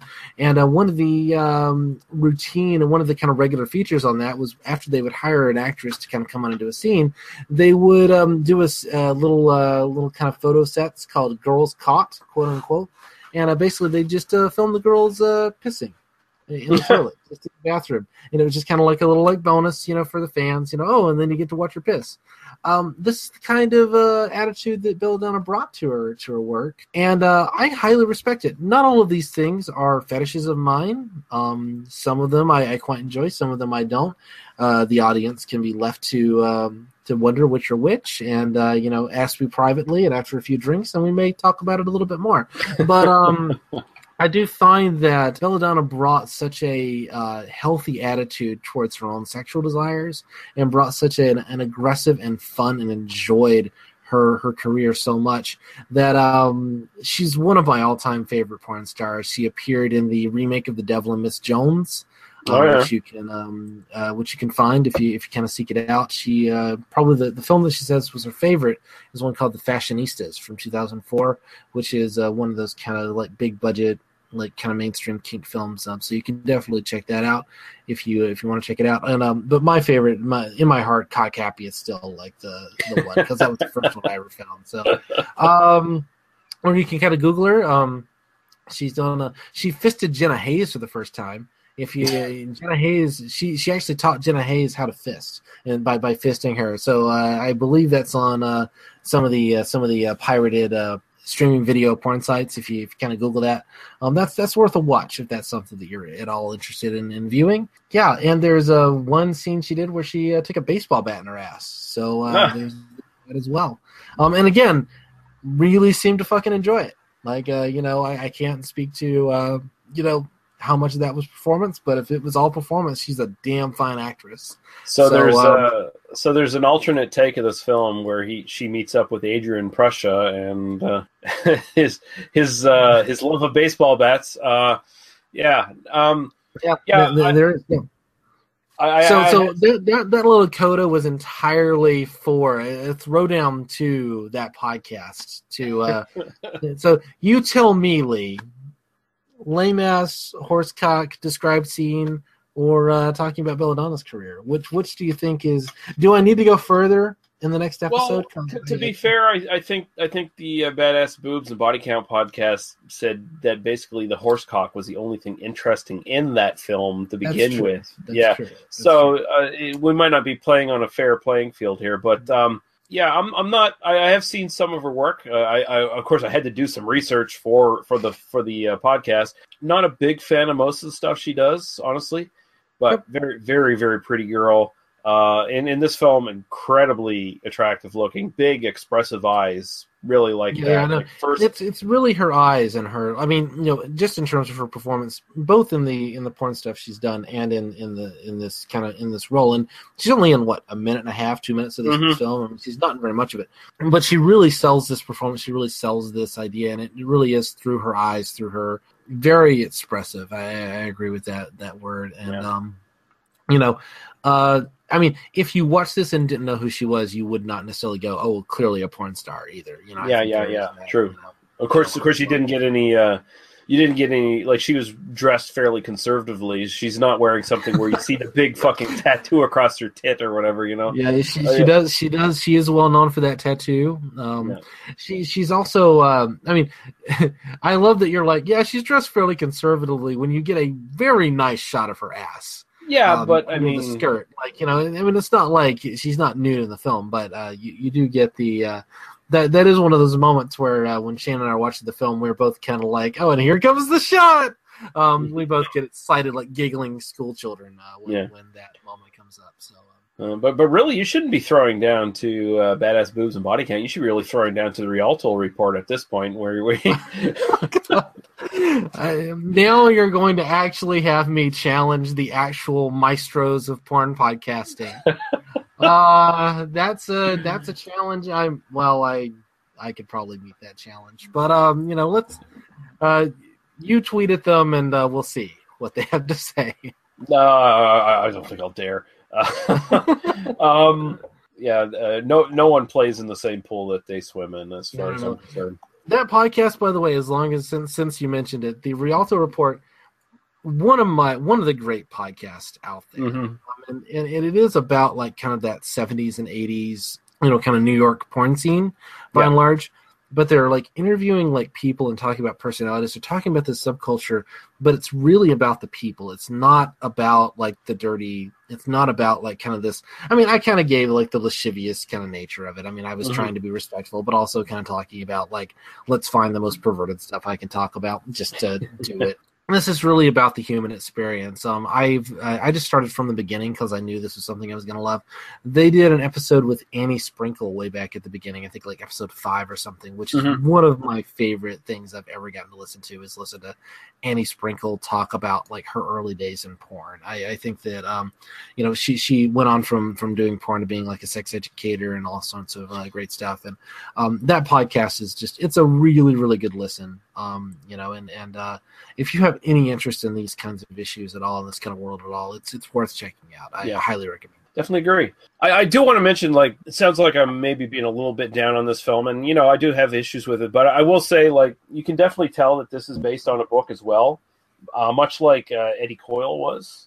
But here, the connective tissue is a lot stronger. It's, it doesn't feel episodic at all. I'll, also, I'll give it that. It, it, it does flow very well, even though it flows into a lot of stuff, and I feel like there's maybe a bit too much stuff it flows in between but for the most part, it does not feel episodic to me like Eddie Coyle did. So I think there's a bigger strength there as far as adaptations go. Uh, so th- yeah, this is uh, the first. Uh, I think you already mentioned this, but this is the first uh, adaptation of any Pynchon novel, eh?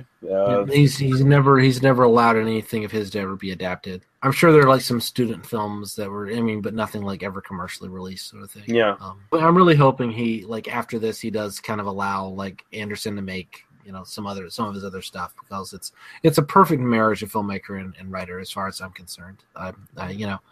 Uh, and and uh, Anderson could spend the rest of his career just making Pynchon adaptations, and I would be perfectly okay with that. Um, cool thing I do like about Paul Thomas Anderson, um, like all of his films, he did this one on actual film stock, uh, actual celluloid, filmed it. Um, some of it old film stock too. He got some like original '70s film stock and and shot some sequences on that. Apparently, Wow. um, I think awesome. I think I think some of them mostly for the trailer that he did. And I and I will say that that's a that's another quibble I have. I hate trailers that don't have that you know have scenes that are alternate to what's actually in the film. I fucking hate that. I, I hate it so much. I, I really hate it so much. I, I don't I don't see like holding that against the film though. Like I, no, no, just- I'm not. I'm a- not. I'm, okay, I'm just. I'm just saying it, it, it does piss me off. Um, uh, little little tidbit uh, for the horror nerds out there. Uh, at Doctor uh, Blatnoyd's office, uh, the the narration is telling us about uh, a law firm called Voorhees Krueger. So uh, obvious nods there to Jason Voorhees and Freddy Krueger. Um, that might be in the novel actually. That that's a very Pynchonesque joke. I, I don't remember that being, but that could very easy, especially a fucking law firm. That's exactly how Pynchon would feel about Yeah. about law firms. and uh, cool thing, and this is something I picked up on and actually researched to see if I was, you know, uh, right or wrong about this, but uh, Doc's look is based off Neil Young from the 1970s. And the, when I first saw the character, I was like, he looks a lot like fucking Neil Young. Uh, well, actually, kind of a cross between Charles Manson and Neil Young. And there's a lot of Manson talk in this well because it's just after Yeah. the wake of the sort of Manson murders and stuff. But yeah, and there's It's also even two more prevalent in the book, like the Manson family, like a very like, recurring theme. Sorry, just just throwing Yeah, that out there. yes. Uh, and of course, uh, the excellent soundtrack in this, by the way, a lot of great stuff in it. But there are two Neil Young songs in this well. In this well, although they're um, this film is set in 1970, but the two Neil Young songs come like three, two or three years afterwards. from Totally invalidates the film. I agree. yeah, it, it's it, it's a failure. Don't watch it. Um, no, I but it, it does capture that uh, that sort of post hippie uh, sort of feel to the whole to the whole thing. Uh, and, and of course, you got some other great stuff in there. Um, Kyu Sakamoto with uh, Sukiyaki. Uh, it's just playing in the background when he's talking in that restaurant with uh, with uh, Josh Brolin there. Oh, nice, nice. yeah, it's just it's just in the background there, and um, and then it also has a really good song by the Association. Never My Love is in there as well. So uh, those those sort of things uh, struck me uh, even more. The soundtrack is really good. Estimated budget for this was twenty million. Came back uh, fourteen point seven. I don't know if that's just purely domestic, but from what I understand, the film was still kind of a financial failure overall. So it, it- it definitely did not do well. yeah, It's a weird film. I mean, selling this. I mean, even I I really like the film, and I know that you kind of like it, but Mhm. don't. But like, this is not a like. How do you recommend this film to someone? You know, Yeah, like it's, like it's a hard sell. It really is. it's it's it's. I'm sure word of mouth was not was not great on this. You know. Yeah. And uh, if you're interested in getting it, uh, it was on Netflix for a while. It's no longer on Netflix, but uh, the DVD, uh, it's a Blu- Blu-ray DVD combo pack uh, with the ultraviolet thing as well. Widely available from Warner Video. You can get it on Amazon. You can get it at TCM for it seems like a slightly lower price than what you can get on Amazon. So uh, if if you want to go to, over to uh, Turner Classic Movies instead and buy it there, you can probably get a better deal. And yeah, um, I think that's pretty much all I need to say about it. I, I think I made my thoughts pretty uh, clear. I, I, I give this sort of a hesitant recommendation, I guess. Um, it, it depends on what you're really looking for in a film. If, if you're if you're looking to just like basically just lose yourself in the film and get swept up by the actual mood and tone of the film and uh, not worry too much about the character stuff, I just I, I personally could not get past uh, being distracted by a lot of stuff, so it kind of hurted a little bit for me. But overall, I still like the film. So um, there you go. Yeah, I um, you know, for me, it's a you know, this is this is just a, a film that I'm just going to enjoy. Though there's no, I mean, it, it hits me exactly where I want it to hit me, and and so I I understand that I have um, just this just this aesthetic response that is just going to be positive. You know, it's not a perfect film. I agree with a lot of Lee's criticism, uh, at least in terms of like I understand kind of where he's coming from, even if I it doesn't bother me in the same way. Um, what I love about, I mean, is that I, we're wrapping up, and you and I have had one conversation about this film, but I think like I could imagine doing this, like Shana and I could have a very different conversation about this film. And I guarantee you, like if Jack and James and I, um, James from the City of the Dead podcast, and Jack Graham, who was on this podcast recently, uh, and I sat down and talked about this film, we would have a very, very different conversation about you know kind of what's going on. So um, I think it is. I think it is a, a rich film, but I but I completely understand if like aesthetically you're just not on board with it. Um, one film it reminds me of not just the, the Long Goodbye, the Altman Long Goodbye, but um, Brick, uh, the the Rian Johnson, Rian Johnson's first film. And I love Um, Brick. Yeah, So- but but in the sense of like you really have to be on board with that aesthetic. Yeah. In terms of to get anything out of it, you've got to be on board with that aesthetic. So I actually I I you know I kind of understand why people really don't like this film. You know, I, I think that people um you know, when we talked about Blue Velvet, I kind of had a very negative response to to Mhm. certain elements of it, and ultimately, it's like David Lynch's aesthetic in that film just doesn't. I just don't respond to. Yeah. And I think that was some of what was going on with the, when we talked about Blue Velvet that I maybe didn't articulate as well as I, I wish I had. So um, I, I get that. I, I know that we have some fans of this podcast that are listening who hate this film. I think that's great. I Yeah. think that's wonderful. Um, so uh, glad you hate it. I, I think I, you know it's it's doing what it's what it's trying to do. You just hate it. It's fine. So Yeah, awesome. And uh, I'm probably going to sprinkle. Um, I don't know how long this podcast is going to end up being. I think we're almost close to two hours at this point, but um, I, I will sprinkle in some, uh, probably two or three songs actually from the soundtrack because I like it so much. So I'm gonna I'm gonna stick There- that stuff. my my favorite piece of music in the uh, in the film is actually the uh, the track called Shasta Fay Hepworth. Um, Okay. And it's the it's I mean it's kind of the obvious one that it's part of the Jonny Greenwood score. Uh, but then the the one that's on the closing credits is probably Oh, the yeah. one that's that's probably the the best to go out on. But my favorite piece of music is actually the one called she Shasta Fay Hepworth. Um, and uh, that entire soundtrack is on YouTube, at least at the time of this recording. 'cause there's, uh, I was listening to it while I did the the plot summary, so you know. Yeah, you can find. Uh, uh, there's two versions of the soundtrack. There's one which is, of course, the uh, the sort of original uh, composed soundtrack for it, which has 17 different tracks on it, and then there's the uh, the the sort of called soundtrack of uh, various artists. And a couple of the videos are no longer available, but there are there is 17 tracks in the playlist at least anyway. But uh, uh, tell us about your Doctor Who podcast, there, Daniel. Well, it's not really Doctor Who podcast anymore. Um, well, yeah, you know, explain that to the folks.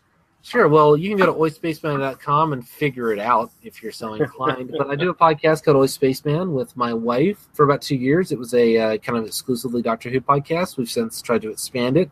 Um, we're going to have different tracks. So uh, we're doing a Red Dwarf, and um, we were supposed to get a Firefly episode out this week, but uh, due to uh, you know kind of insinuating circumstances, that just didn't quite happen this week. So uh, unfortunately.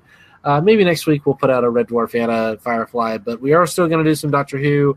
Um, eventually, Lee and I are going to come on. We're going to do some Homicide Life on the Streets. Um, and uh, They Must Be Destroyed on Site is now going to be hosted as part of the Ghost Space Fan podcast family. So, um, you know, maybe you're listening to this on oispaceman.com, but uh, if if not, uh, go check it out. It's not much right now as we're recording it, but I'm hoping it's going to kind of grow. So uh, check it out. Yeah, and uh, you'll listen to the trailer at the end. It'll tell you all the different places you can go to find us. There's a multitude of places to find us at this point, and how to get in contact with us and all that good stuff. And uh, Don't go to the Facebook page. That that's really don't. That's- whatever you do, don't go to the Facebook page. it's a terrible place. There, there be dragons. Um, yeah. Um, There will be photos of my notes for this episode. don't don't ever don't ever do that. I was accused of being serious on on the thread. I'm like, no, no, no, no, never. No, no, terrible. Uh, what a what an insult. Um, thank you, Daniel, for joining me, and thank you everyone for listening. And we're going to get the fuck out of here. Oh, oh, excuse me. Goodbye. Bye.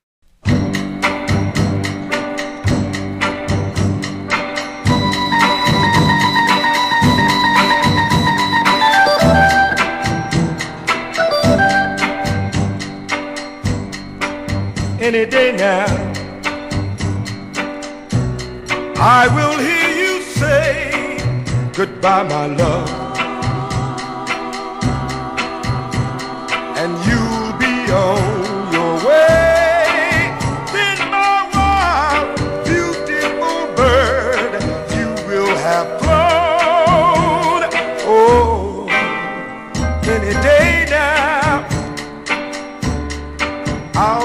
All alone.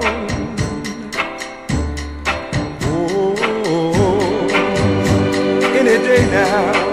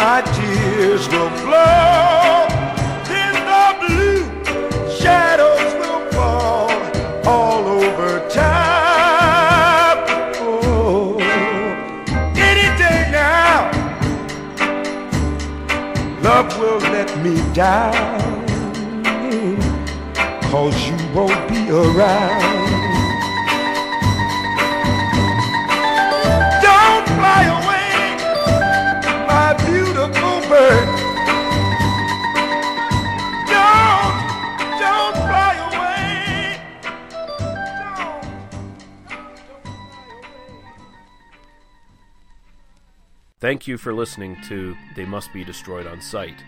For past episodes, links to the host's other stuff, and links to podcasts and websites of similar interest, please visit us at tmbdos.podbean.com. There you can also find links to us at iTunes and YouTube, as well as our Facebook group link, which is the best way to get in touch with us. We welcome all comments, questions, movie review suggestions, and criticisms, and we do our best to respond to everyone. You can also find us at Daniel's recently launched oispaceman.com, where you can find his sci fi themed podcasts about Doctor Who and Red Dwarf. Thank you. Drive through.